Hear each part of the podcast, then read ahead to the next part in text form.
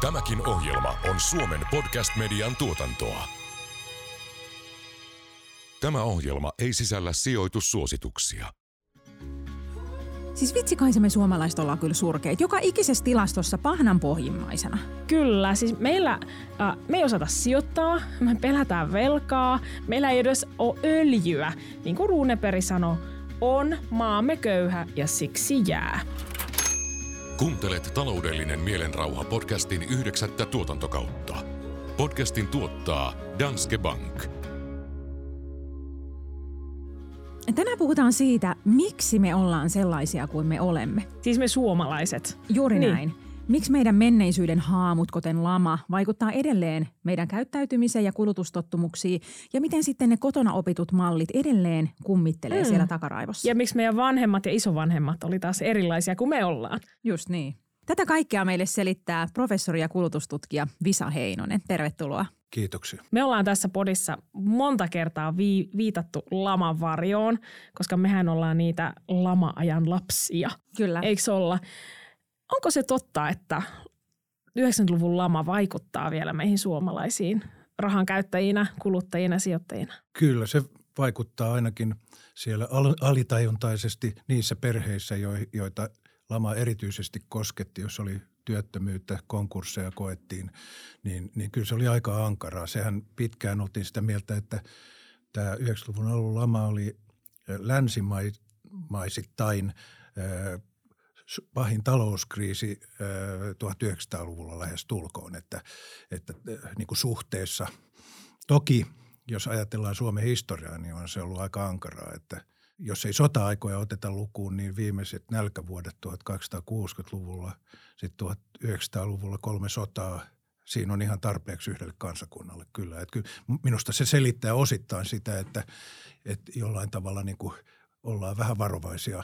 Mutta toisaalta sitten suomalaiset uskoo kovaan työntekoon ja siihen, että kouluttautumalla ja tekemällä töitä ja olemalla kunnon kansalainen voi vaurastua ja menestyä elämässä. Mm, kyllä.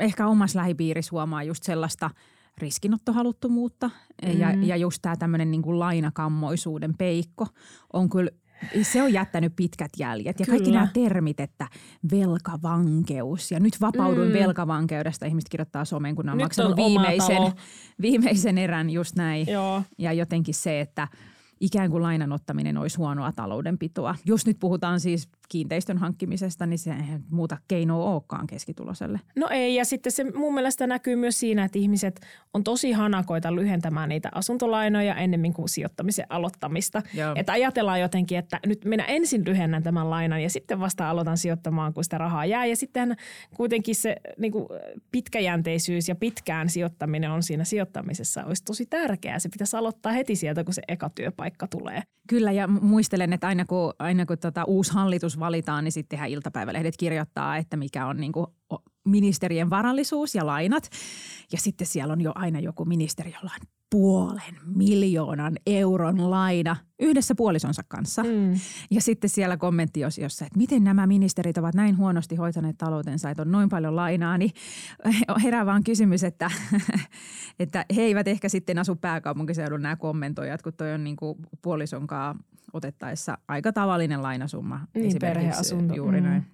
Kuulostaako nämä tutulta? Onko nämä niitä lama-ajan varjoja? Joo, kyllä tämä velkakammo on jotain hyvin suomalaista.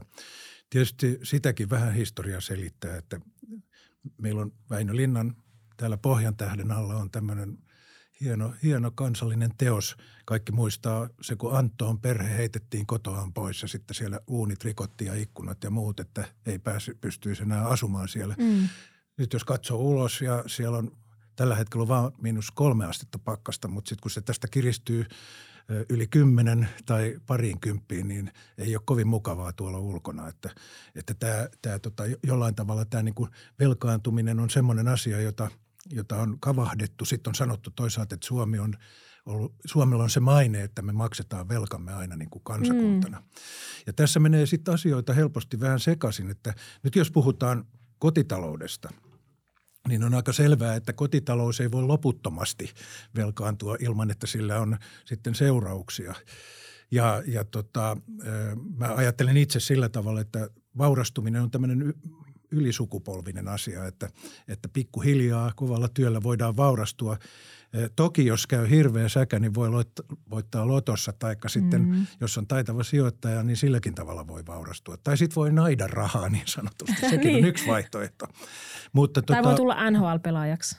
niin, semmoinen, semmoinen tota, mutta – kyllä, kyllä sitten kuitenkin, jos realisteja ollaan, niin, niin se työ on ollut se, millä yksittäinen ihminen on pärjännyt kouluttautumalla ja hankkimalla hyvän työpaikan. Sitten jos taas jos puhutaan valtiosta, niin, niin tota, minä haluaisin kuulla paljon enemmän puhetta, jossa otettaisiin tämä varallisuus, kansallisvarallisuus siihen mm. mukaan siihen puheeseen. Että meillä on nyt semmoinen hirvittävä paniikki ää, syntynyt tässä, kun pikkasen korot nousi – Nythän puhutaan siitä jo, että Euroopan keskuspankki saattaa valmistautua laskemaan korkoja ja, ja näillähän on to, totta kai vaikutusta. Ihminen on aika tämmöinen psykologinen toimija, että seurataan sitä, miten naapurilla menee ja sitten uutisia ja suomalaiset on kuitenkin sangen kouluttautunutta väkeä, että et, ihmiset seuraa sitä puhetta, mitä julkisuudessa esiintyy ja tekee sitten johtopäätöksiä sen mukaan. Tällä hetkellä kuluttajabarometri on hyvin synkeä mm. ja se on vähän huono uutinen, että, että niin kuin John Maynard Keynes opetti 30-luvulla jo, että, että kokonaiskysyntä eli investoinnit ja kulutus on se, mikä määrää taloudellisen toimeliaisuuden tason. Tietysti Keynes oli englantilainen ja Englanti, Britannia oli tullut tuolloin niin kuin – käytännössä melkeinpä suljettu talous, koska se oli niin suuri kansakunta tai tänä päivänä joku USA, että se on ihan eri juttu silloin kuin pienessä maassa, joka, joka sitten kuitenkin joutuu maksamaan tuonnista Niinpä. Eh, sillä viennillä. Että en, en nyt lähde väittämään, etteikö sillä olisi mitään merkitystä, mutta sitten meillä on tämä niin pyhä lehmä, tämä viennin kilpailukyky, jolla on aina selitetty, aina on kerrottu, että ei voida nostaa sairaanhoitajien palkkoja, ei voida nostaa opettajien, mm-hmm. ei voida mm. nostaa ö, varhaiskasvatusväen palkkoja, niin. koska viennin kilpailukyky kärsii. Ja mä en oikein pidä sellaisesta ajattelusta. Siinä on vähän semmoinen idea, että, että sillä ei ole mitään arvoa sillä työllä, mitä täällä suljetulla sektorilla sitten niin, tehdään. Just niin. Ja toi, toi niin kuin kokonaiskysyntä, eli tavallaan se, mitä me kaikki täällä kulutetaan, niin se kyllä tuntuu jotenkin kaukaiselta ajatukselta, jos mä ajattelen niitä mun mun niin kuin, sukua vaikka, missä niin kuin, mummot on pessy niitä jukurttipurkkeja ja, ja on niin kuin, todellakin niin kuin, kulutus ei ole ollut se juttu, vaan se säästäminen ja se säästeliäisyys ja itse on tehty ja on kasvatettu marjat ja, ja kalastettu kalat ja metsästetty hirvet. Ni, niin osataanko me suomalaiset kuluttaa? On, varmaan nykyaikana on vähän kuitenkin vapautuneempaa menoa. No väitöskirjassani väitin, että Suomi muuttui tai, tai kehi, kehittyikin on ehkä väärä sana, mutta muuntui moderniksi kulutusyhteiskunnaksi prosessissa, joka alkoi 50-luvulla ja täydellistyi 60-luvun aikana ja, ja se niin kuin hyvinvointiyhteiskunnan kehitys sitten mahdollistui siinä, kun pikkuhiljaa vaurastuttiin sodan jälkeen. Täytyy muistaa nyt todellakin, että on ollut kolme sotaa, että jos verrataan naapurimaan Ruotsiin, niin Ruotsi nyt on säästynyt tällaisilta ikäviltä asioilta ja, ja, ja tota, muutkin Pohjoismaat aika hyvin päässyt porskuttamaan. Mm. Että Norjassa on öljyä ja Tanskassa on sitten kaikenlaista mu- hyvää olutta ja muuta mukavaa. Niin. ja, ja nykyään terveydenhuoltosektori yrityksiä. Joo, ja ennen sanottiin, että tanskalaiset menee ensimmäisessä luokassa helvettiin. Että että toivottavasti Suomi ei seuraa perässä, mutta niin. missään luokassa, vaan mieluummin pysytään täällä taivaan ja maan rajamaastossa. Niin. Mutta jos nyt ei vitsailla, niin kyllä tämä tietysti on ihan, ihan sillä vakava asia, että kuinka tämä niin kuin psykologia vaikuttaa meihin suomalaisiin ja selittää osittain sitä, minkä takia ollaan vähän varovaisia sen riskin ottamisen kanssa, koska meillä on huonoja kokemuksia. Että et, et, et, kyllä mä muistan professorini jo edesmennyt Hannu Soikkanen, loistava professori, sosiaalihistorian professori, niin hän aina sanoi, että niin, sodan aikana ei koskaan kysytty, että onko rahaa silloin, kun aseita tarvittiin. Rahaa oli. Mm. Ja, ja tavallaan se oli niin kuin – vaikka itse olen pasifisti ja ö, olen sitä mieltä, että kaikki väkivalta pitäisi pyrkiä välttämään ennen kuin siihen tartutaan.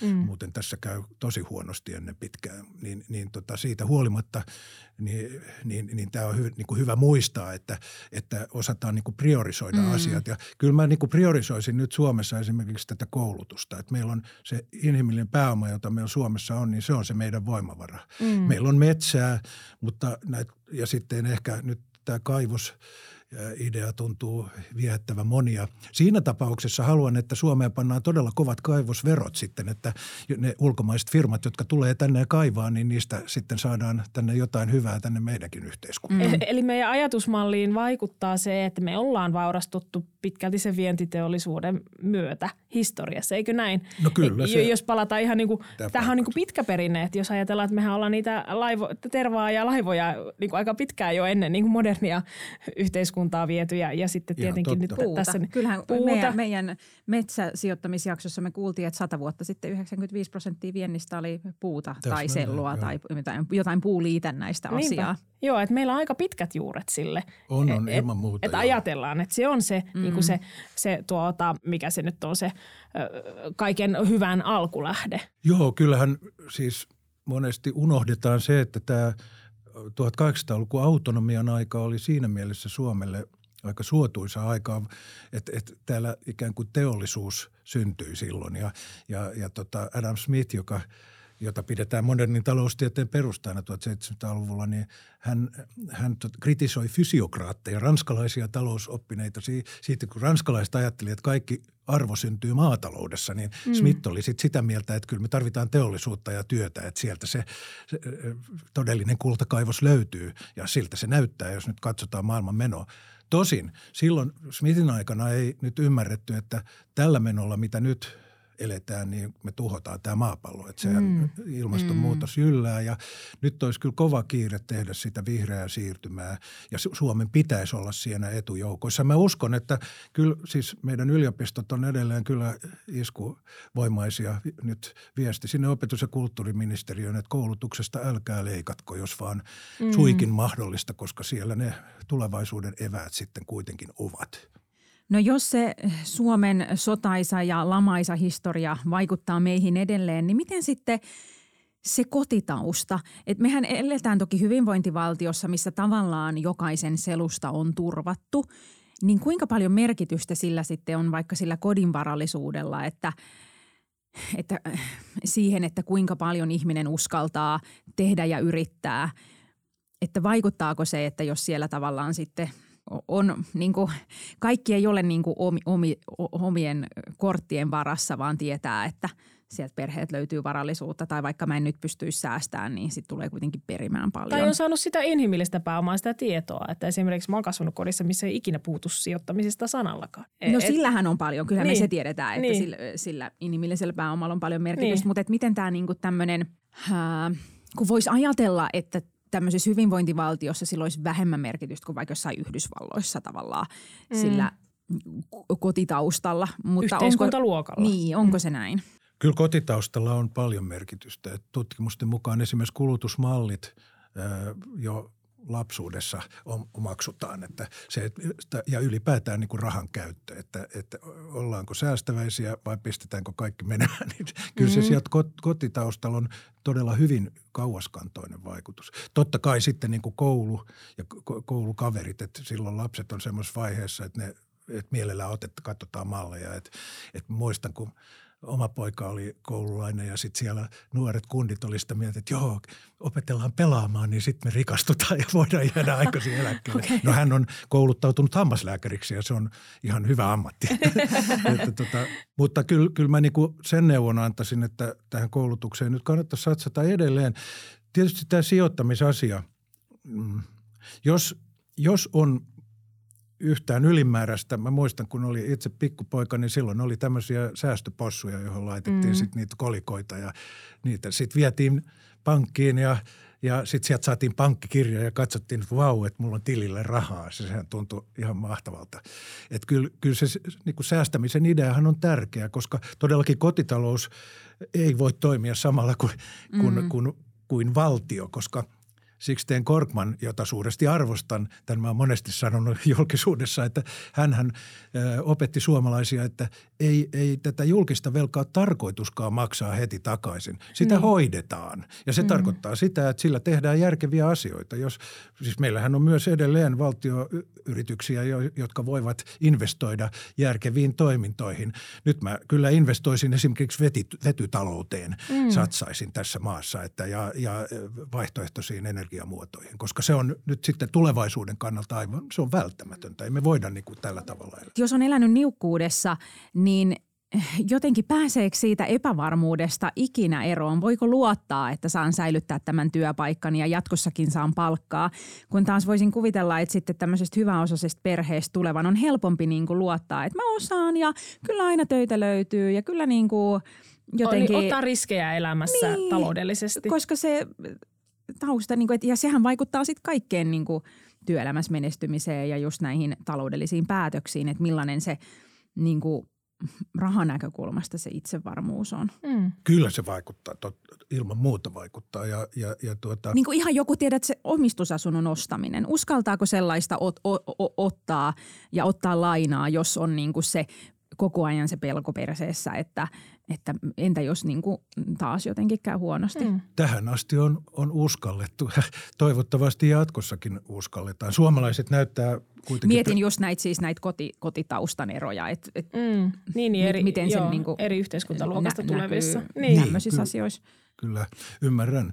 Nykyään hän on tapana ajatella vähän niin, että me ollaan kaikki yhtä keskiluokkaa ja se nyt ei oikein näytä pitävän paikkaansa. Että kyllä se 90-luvun lamakin repi semmoisia railoja suomalaiseen yhteiskuntaan ainakin THL tuoreen tutkimuksen mukaan, että ne ei ole oikein vieläkään umpeutuneet. Tietenkin meillä on tämä hyvinvointiyhteiskunta, tai mä, sanon mieluummin hyvinvointiyhteiskunta kuin hyvinvointivaltio. Että mä, mä en tiedä, onko se niin hirveän tärkeää, että se valtio voi hyvin, vaan se, että ihmiset mm. voi hyvin on, on se tärkeämpi asia. Ja siinä mielessä niin, niin tota, öö, semmoinen niin kohtuullinen riski. Tässä on vielä semmoinen jännä juttu muuten, että siinä on sukupuolten värisiä eroja, että naiset on varovaisempia riskinottajia kuin miehet. Naiset on fiksumpia. Mä oon aina ajatellut sillä tavalla, että monet naiset on mm, aika kyllä. fiksuja mm. ja Siksi, ymmärtää sen, että jos menee oikein huonosti, monesti sitten, sitten naiset on joutunut sen viimeisemmän riskin kantamaan perheessä ja se on, se on aika traagista sitten, jos mies lähtee kävelemään ja sitten on useita lapsia hoidettavana. Niin, on, on ollut pakko helppo. varautua. Niin, mm. ajatellaan vaikka sodan aikana, vaikka siis sehän oli poikkeuksellista, että taitaa olla niin, että – suhteessa väestöön toisessa maailmansodassa kuoli kuitenkin vähiten siviilejä kuin juurikaan sotaa käyvissä maissa. Että, mm. että kaikki kunnia niille miehille, jotka sitten jopa antoivat henkensä. Se on kammottavaa, mm. että niin on, mm. on käynyt, mutta että Suomen itsenäisyys säilyy. Ja, ja tota, sitten tämä riskin, riskinotto vielä on semmoinen juttu, että, että siihen vaikuttaa niin paljon tämä – nämä tämmöiset mediassa puitavat asiat, niin kuin tämä velkaantumiskysymys, yeah. jota nyt rummutetaan joka paikassa. Jälleen mä korostaisin sitä, että ottakaa nyt ne, se kansallisvarallisuus myös puheeksi. Että mm. Meillähän on semmoinen eläkejärjestelmä, joka on aika vahva. Että et, et kun jotkut nuoret nyt pelkää sitä, että saadaan me koskaan eläkettä. Niin, niin se on ihan yleinen puheenaihe. On, että, että minä en usko, mä, mäkin saan paljon viestiä, että en mä usko, että mä saan koskaan eläkettä. Niin, kyllä, kyllä mä uskon, että, että saat, jos ei nyt maailman loppuhan voi tulla ja me tiedetä sitä. Niin. Toivottavasti ei tule. Niin, no mutta no silloin se on ehkä pieni huoli. silloin se on ehkä pienempi huoli. Että, et, et nyt kuitenkin on, on Suomi on, on osa Euroopan unionia – pohjoismainen yhteiskunta ja sitten vielä tämä NATO-puolustusliittokin. Mä olin pitkään sitä mieltä, että Suomessa oli vähän huonoja kokemuksia puolustusliitoista tai mistään mm. sotilaallista liittoumista, että, että, mutta että ehkä se nyt sitten on jonkinlainen turva tässä tilanteessa. Mutta kun me tiedetään, että eletään maailmassa, jossa on sellaisia aseita, joilla tämä koko planeetta voidaan tuhota, niin ehkä pitäisi pitää huolta siitä, että nämä konfliktit eivät eskaloidu. Mm, niin. Mutta se ei tietenkään, se on, se on tämä riski, siinäkin on tämä riskipuhe, että, että tota, riskihän on semmoinen epävarmuus, jolle voidaan laskea todennäköisyys, kun taas aito epävarmuus on sellainen, jolla me ei voida laskea mitään toden. Esimerkiksi ydinvoimala katastrofi on, on aitoa epävarmuutta. Mm. Että sellainen voi tapahtua. Siksi on aika jännä, että tällä hetkellä on ihan hirveän innostuneita ydinvoimasta, että se niin kuin pelastaa meidät. Jos mennään parikymmentä vuotta taaksepäin, niin tilanne oli vähän toinen, että näin nämä muuttuu. No, mä olen sitä mieltä, vaan mainitsin se tässä jo aikaisemminkin, että kyllä näitä niin kuin uusiutuvia energialähteitä ja uusia energiamuotoja pitäisi etsiä, koska tähän ydinvoimaan kuitenkin se riski sisältyy. Mm. Sitten sit niin kuin tiedetään, että tällä hetkellä sotaa käyvässä maassa on ydinvoimala. Mitäs jos siellä tapahtuu jotain ja niin poispäin. En mm. mä halua semmoista alkaa spekuloimaankaan. Mm. Mutta takaisin tähän talouteen. Nythän tämä taloudellinen epävarmuus, me tiedetään mistä tämä johtuu. Että ensin oli pandemia.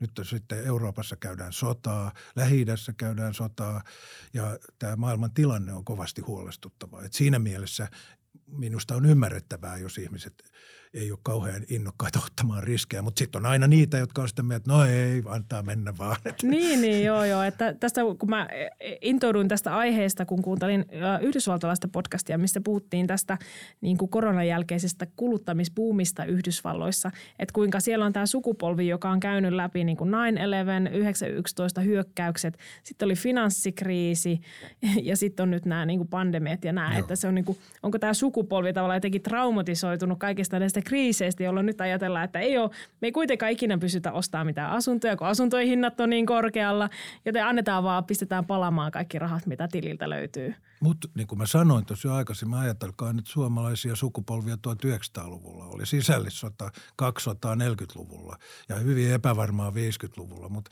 sitten pikkuhiljaa Suomi kuitenkin vaurastui ja onnistui täällä idän ja lännen välissä niin kuin pärjäilemään aika hyvin. Että mm ja, ja lopputulos on se, että meillä on koulutettu väestö ja aika korkeatasoinen hyvinvointi. Ja niin kuin mä sanoin, ollaan osa Euroopan unionia isompaa kokonaisuutta.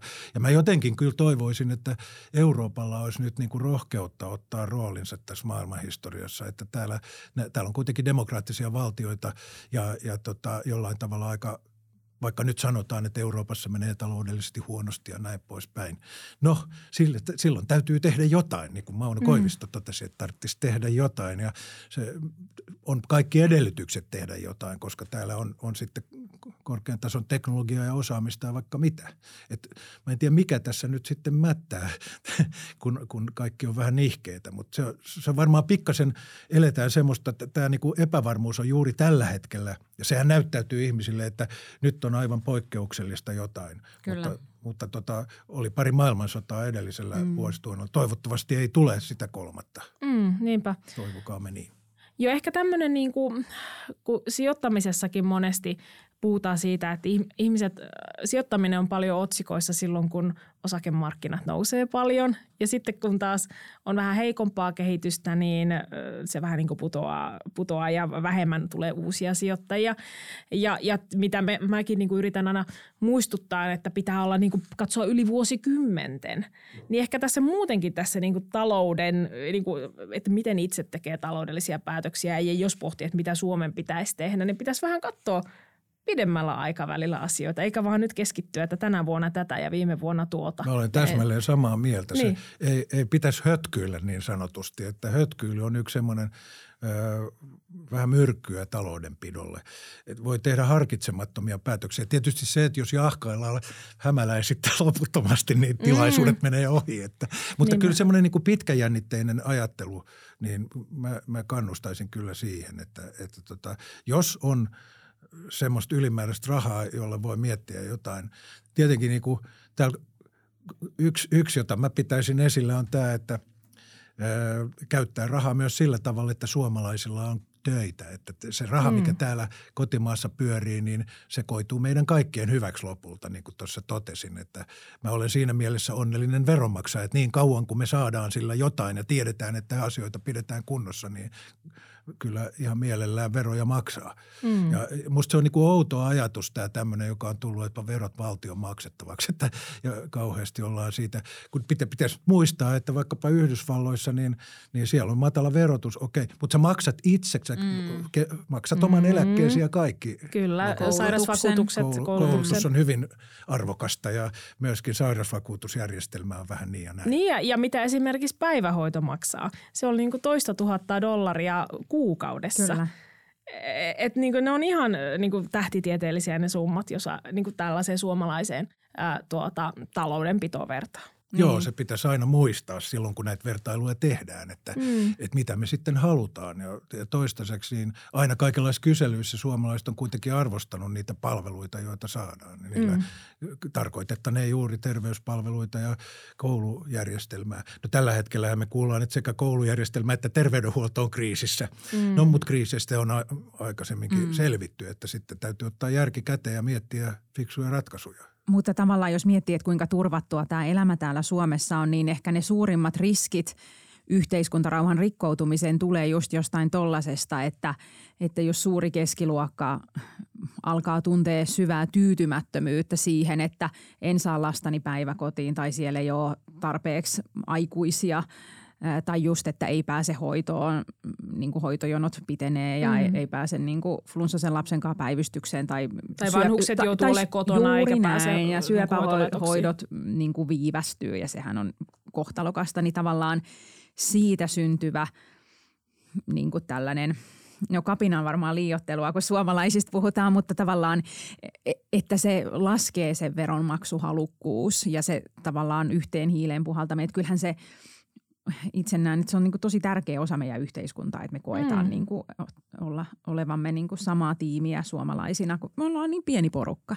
Mm. Ja tavallaan tämän yhteiskun, tota, hyvinvointiyhteiskunnan kulmakivistähän on se, että, että halutaan rahoittaa sitä – Niinpä. No nyt me ollaan äh, niin kuin, nyt paljon keskitytty si- myös siihen niin kuin niihin negatiivisiin muistoihin, tämmöisiin kollektiiviseen arpiin, mitä meillä suomalaisessa yhteiskunnassa on. Mutta pitäisikö keskittyä niihin positiivisiin, että mit, mitkä on ollut ne eväät aikaisemmin historiassa, millä me ollaan näitä kriisejä pystytty ö, niin kuin niin, ja korjaamaan ja rakentamaan Suomi. yhteiskuntaa. Kyllä. Ehdottomasti kannatan, kannatan tässä mielessä optimismin ylläpitämistä ja se on meidän vähän yhteinen tehtäväkin, että luottamus on se, mikä leimaa suomalaista yhteiskuntaa. Mä olen samaa mieltä, että ei ole nyt ainakaan vielä semmoista merkkiä, että suomalaiset alkaisi jotenkin kiviä heittelemään kadulla. Toivottavasti semmoista ei tulekaan. Mm.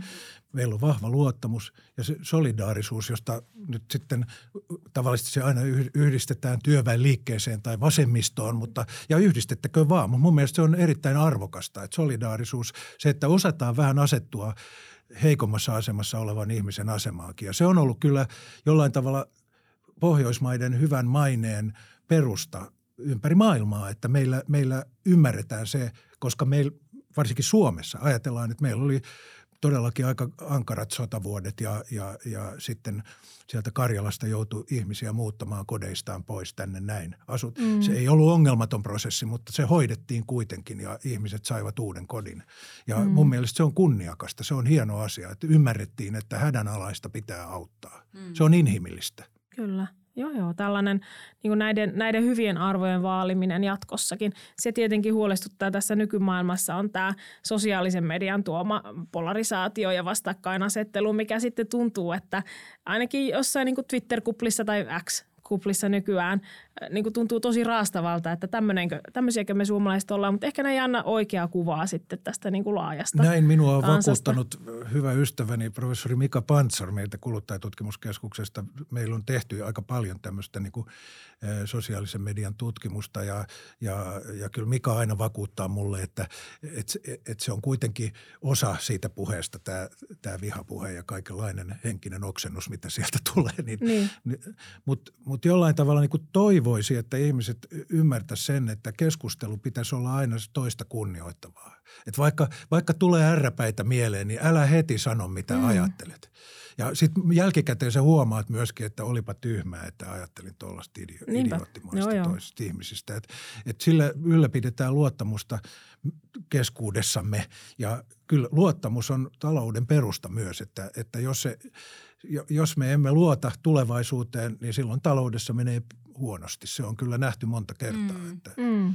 Et, et, et pitäisi uskoa siihen, että kyllä me tästä ylipäästään. Että vaikka meillä on nyt näitä ongelmia, niin, niin tota, meillä on kuitenkin niin se perusta on hyvin, hyvin vahva. Ja nämä PISA-tulokset, joita nyt kauhe, kauhistellaan, niin, niin kyllä mä toivoisin, että meillä olisi myös uskallusta myöntää virheitä. Että meillä on tehty aika kaikenlaisia uudistuksia hirmuisella vauhdilla 2000-luvulla. Onko mm. ne kaikki ollut hyviä? Itse sanon ihan suoraan, että yliopistoissa ei ole kaikki hyviä, mitä on tehty. Mä olen kuulunut siellä tämmöiseen vähemmistö, joka räksyttää ja arvostelee, mm. mutta, mutta että demokratiassa se suoda, suotakoon. Että mm. Jos ei ole kriitikoita, niin ja se on koko, siis tieteen perustahan on se, että kritisoidaan, uskalletaan kritisoida sitä, niitä ajattelutapoja, mitkä on vallitsevia. Me muuten päästä eteenpäin missään. Mm, kyllä. Just niin. Mulle tulee mieleen se, kun tietenkin mun oma tavoite olisi saada ihmiset ottamaan sen oman talouden omiin käsiin ja, ja ryhtyy alkaa sijoittamaan ja kerryttämään sitä varallisuutta, vaikka olisikin sellainen tausta, että ei ole ehkä ollenkaan tuttu asia se, että vaurastuisi ja, ja säästää niin kuin tavoitteellisesti, niin pitäisikö meidän nyt tämmöinen joku kansallisromanttinen, että kyllähän silloin niitä soita, soita niin kuin, kynnettiin pelloiksi, että, että kyllä me ollaan niin kuin suomalaisissa on sitä semmoista sisua ja kykyä, kykyä niin kuin tehdä niitä muutoksia elämässäni. Kyllä on. Tulee taas mieleen Väinö Linna ja, ja se Jossi heilutti kuokkaa suolla. Että niin. se, se, on jotenkin syöpynyt suomalaiseen sielun syöveriin, että, että se, se kannattaa, se ponnistelu kannattaa. Se on kovaa työtä, ja, mutta sitten sen hedelmiä, mistä saa nauttia. Kaikkihan eivät saaneet, että sodassa kuoli paljon ihmisiä ja se on mm. valtava tragedia. Kyllä. Et siitä pitäisi huolehtia, että sellaista ei tule. Et, et, et luotetaan tulevaisuuteen ja uskotaan myös siihen, että et mä, mä jollain tavalla toivoisin, että taas tätä pohjoismaista yhteistyötä pikkasen nostettaisiin esille, koska kuitenkin niin kuin Pohjoismaat Pohjoismaita ihaillaan monissa maailmankolkissa. Mm. No nyt sanotaan, että tällä hetkellä demokratiaa halveksitaan. En mä nyt ole siitä ihan varma, että sitä pelkästään halveksittaisiin. Että, että tota, tällä hetkellä nyt, nyt on epädemokraattisia valtioita, jotka käy sotaakin, mutta että tämä on nyt tämä hetki ja meidän täytyy tästä päästä tavallaan keinolla millä hyvänsä ylitse ja näyttää se demokratian voima. Ja se mm. on siinä luottamuksessa. Ja kyllä historia on osoittanut, että kuitenkin näissä vapa- vapaassa maailmassa ihmiset voi sitten aika hyvin kuitenkin monella tavalla. Mm. Kyllä. Näin se on, joo. No olisiko meillä jotain vinkkejä ja elämäohjeita, mitä me haluttaisiin antaa jokaiselle kuluttajalle tai sijoittajalle – Visa mainitsikin tuossa sen, että jos kuluttaa, niin pitää kuluttaa niin, että Suomi siitä hyötyy, eli ostaa vaikka Suomessa valmistettuja tuotteita tai palveluita. Se on yksi ajatus ja tietysti tämä niin kuin ympäristöystävällisyys, josta paljon on puhuttu, että tavallaan e, ainakin hetken miettisi, että minkälaisia ympäristö vaikutuksia niillä kulutuspäätöksillä mm. on. Ja siinä mielessä meille suomalaisille hyvä uutinen, vaikka tätä 2010-lukua on paljon parjattu, että se on niin kuin nollakasvun aikaa, mutta palveluiden kulutus oli se, mikä kasvoi 2010-luvulla ja sen soisi jatkuvan sen, sen trendin, koska palveluissa on paljon sitten aineettomia ja, ja okei tietysti me tiedetään, että, että tota, tietokoneetkin tarvitsevat aika paljon energiaa ja kyllä siinä niin kuin palaa kaikenlaista uraania sun muuta, että et, et näin se vaan on, mutta, mutta todellakin, että jos voi valita jonkun konkreettisen tavaran tai palvelun välillä, jos se on semmoinen valintatilanne, niin mieluummin palvelu. Semmoisia tyhmiä väittämiä on kuultu, että emme voi elää pesemällä toistemme paitoja. Miksi emme voi elää? Täytyyhän paitoja pestä. Että kuljetaanko me likaisissa paidoissa sitten vai, vai suostaanko kertamuotia ja ostetaan vaan uusi. Että käytetään päivän paitaa ja heitetään pois. Sehän on ihan karmea. Siis tämmöinen kertakäyttöajattelu on, on todella huonoa, että siitä pitäisi päästä vähän eroon. Mm, kyllä. Entäs Kaisa? Minkä elämän ohjeen annat ää, sijoittajalle tai kuluttajalle? No voi että, niitä on niin monta. Mä voisin aina sanoa sen säännöllisen säästämisen ja sen, että, että huolehtii siitä omasta taloudestaan.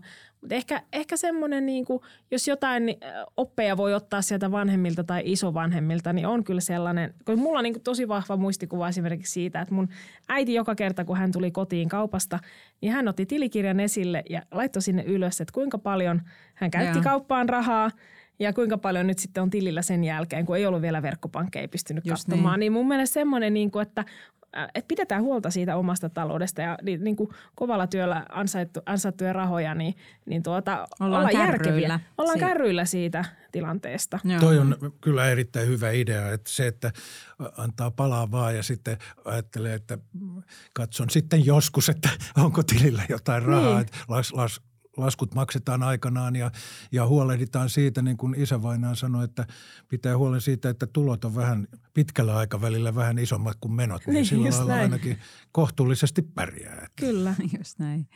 Ehkä mä menen sitten tuonne Suokuokka ja Jussi Akselille ja tartun tähän, tähän mitä Visakin sanoi, että se niin kuin, se palkinto – kun joutuu vähän näkemään vaivaa, niin se palkinto tuntuu kyllä hyvältä. Et kun meidän on nykyään niin helppo saada niin kuin, helppo olla lyhytjänteisiä mm. ja saada se palkinto äh, lyhyesti, niin, niin ehkä tässä sijoittamisessa just tarvii sitä ja pitkä, pitkän aikavälin uurastusta, mutta kyllä se sitten myös palkitsee. Mm, kyllä. Joo, toi on musta erittäin tärkeä näkökohta, että ihminenhän on tämmöinen niin kuin utelias olio. Aina halutaan jotain uutta, sitten siihen kyllästytään aika nopeasti. Tämmöinen Tibor Skitovski-niminen äh, unkarilais sukutaustaa oleva äh, hyvinvoinnin taloustieteilijä 1970-luvulla kirjoitti hienon kirjan The Joyless Economy, jossa hän, hän, hän tota, toi esiin sen, että, että tämmöinen moderni kulutusyhteiskunta, siinä on niin paljon niitä kiusauksia ja koko ajan kun halutaan jotain uutta ja siihen kyllästytään, niin se tavallaan niin kuin syrjäyttää semmoisen ponnistelun. Että Joo. hänellä oli mm. hyviä esimerkkejä siitä, että jos, jos vaikka – näkee jonkun hienon teatteriesityksen, käy konsertissa tai lukee romaanin, niin siihen voi palata uudestaan uudestaan. Sitten voi keskustella ystävien kanssa. Se on myös sivistystä ja se on kulttuuria. Ja kuluttakaamme kulttuuria siis mm. on yksi tämmöinen neuvo kuluttajalle, että se on yhteistä. Meillä se on koko ihmiskunnan perintö ja sitä tulee tietysti koko ajan lisää, että, että se, on, se on sitä henkistä pääomaa myös. Suomalainen yhteiskunta on hyvä. Vaalikaamme sitä ja huolehtikaamme siitä niin, että se siitä jää tulevillekin sukupolville. Että me voitaisiin olla jonkinlainen esimerkki myös, kun puhuttiin tästä pohjoismaista hyvinvointiyhteiskunnasta. Mm. Tässä on niin paljon hyvää, että sen soisi laajentuvan. Mm. mm. Ja meillä vastikään presidentti Mahtis, Ahtisaari kuoli ja hän, hän oli tämmöinen rauhan neuvottelija ja yksi no, rauhan nobelisti ja malli ihmisille muutenkin. Että, mm. että jollain tavalla niin kuin, minusta se on todella arvokasta. Mm. Rauhan tekijät on merkittäviä ihmisiä. Sitä, Niitä maailma sitä hyvää suomalaista perintöä. Mm. Kyllä. Vaalikaamme sitä. Kiitos paljon vierailusta Visa Heinonen. Kiitoksia. Kiitos. Olipa kai se mielenkiintoinen keskustelu ja ihan erilainen kuin etukäteen oletin. No joo, ja eikä me nyt ehkä ihan niin surkeita olla, kun me alussa maalailtiin. Meillähän on paljon semmoista hyvää perintöä myös historiasta ja sitä sisua ja sitä, niin kuin me ollaan onnistuttu rakentaa tämmöinen hyvinvointiyhteiskunta aika vaatimattomista lähtökohdista. No eikö niin? Joo, jotenkin tässä joulukuussa, kun on toi itsenäisyyspäiväkin, niin tuntuu, että nyt tämän jakson jälkeen on vielä enemmän semmoista isänmaallisuutta sydämessä. Mm, kyllä. Kyllä tämä on, on hieno maa ja ja e- eikä anneta, tietty meillä on ne lamat ja ne, ja mm. ne niinku, aika lyhyt historia esimerkiksi sijoittajina, niin, niin ei anneta niiden lannistaa, vaan otetaan niinku sitä, sitä niin oppia sieltä, että ollaan tästä aikaisemminkin niin muututtu paremmiksi ja järkevämmiksi no just niin. kuluttajiksi. Niin. Just niin, ja mehän yritettiin niin Visalt just kysyä, että miten ta- perhetausta vaikuttaa ja miten lama vaikuttaa meihin. Ja hänhän, hänhän ei suostunut lähteä semmoiseen negatiivisuuden maalailuun ollenkaan, vaan mm. hän nimenomaan katsoi tulevaisuuteen ja, ja ei, ei niin lähtenyt tähän meidän kelkkaan, mikä on hyvä. Ja vastasi aika laajasti. Ja, mm. ja kyllähän se tosiaan on niin, että ei tämä talous ja tavallaan talouden ympärillä tapahtuva käyttäytyminen ole mikään tyhjiö, ei, vaan kyllä. kaikki vaikuttaa kaikkeen. Just näin. Kuuntelit Taloudellinen mielenrauha podcastin yhdeksättä kautta. Ohjelman tuotti Danske Bank. Kiitos kuuntelusta. Jos pidit tästä ohjelmasta, muista seurata podcastia Spotifyssa tai tilaa ja arvostele Apple Podcastissa, niin muutkin löytävät ohjelman pariin.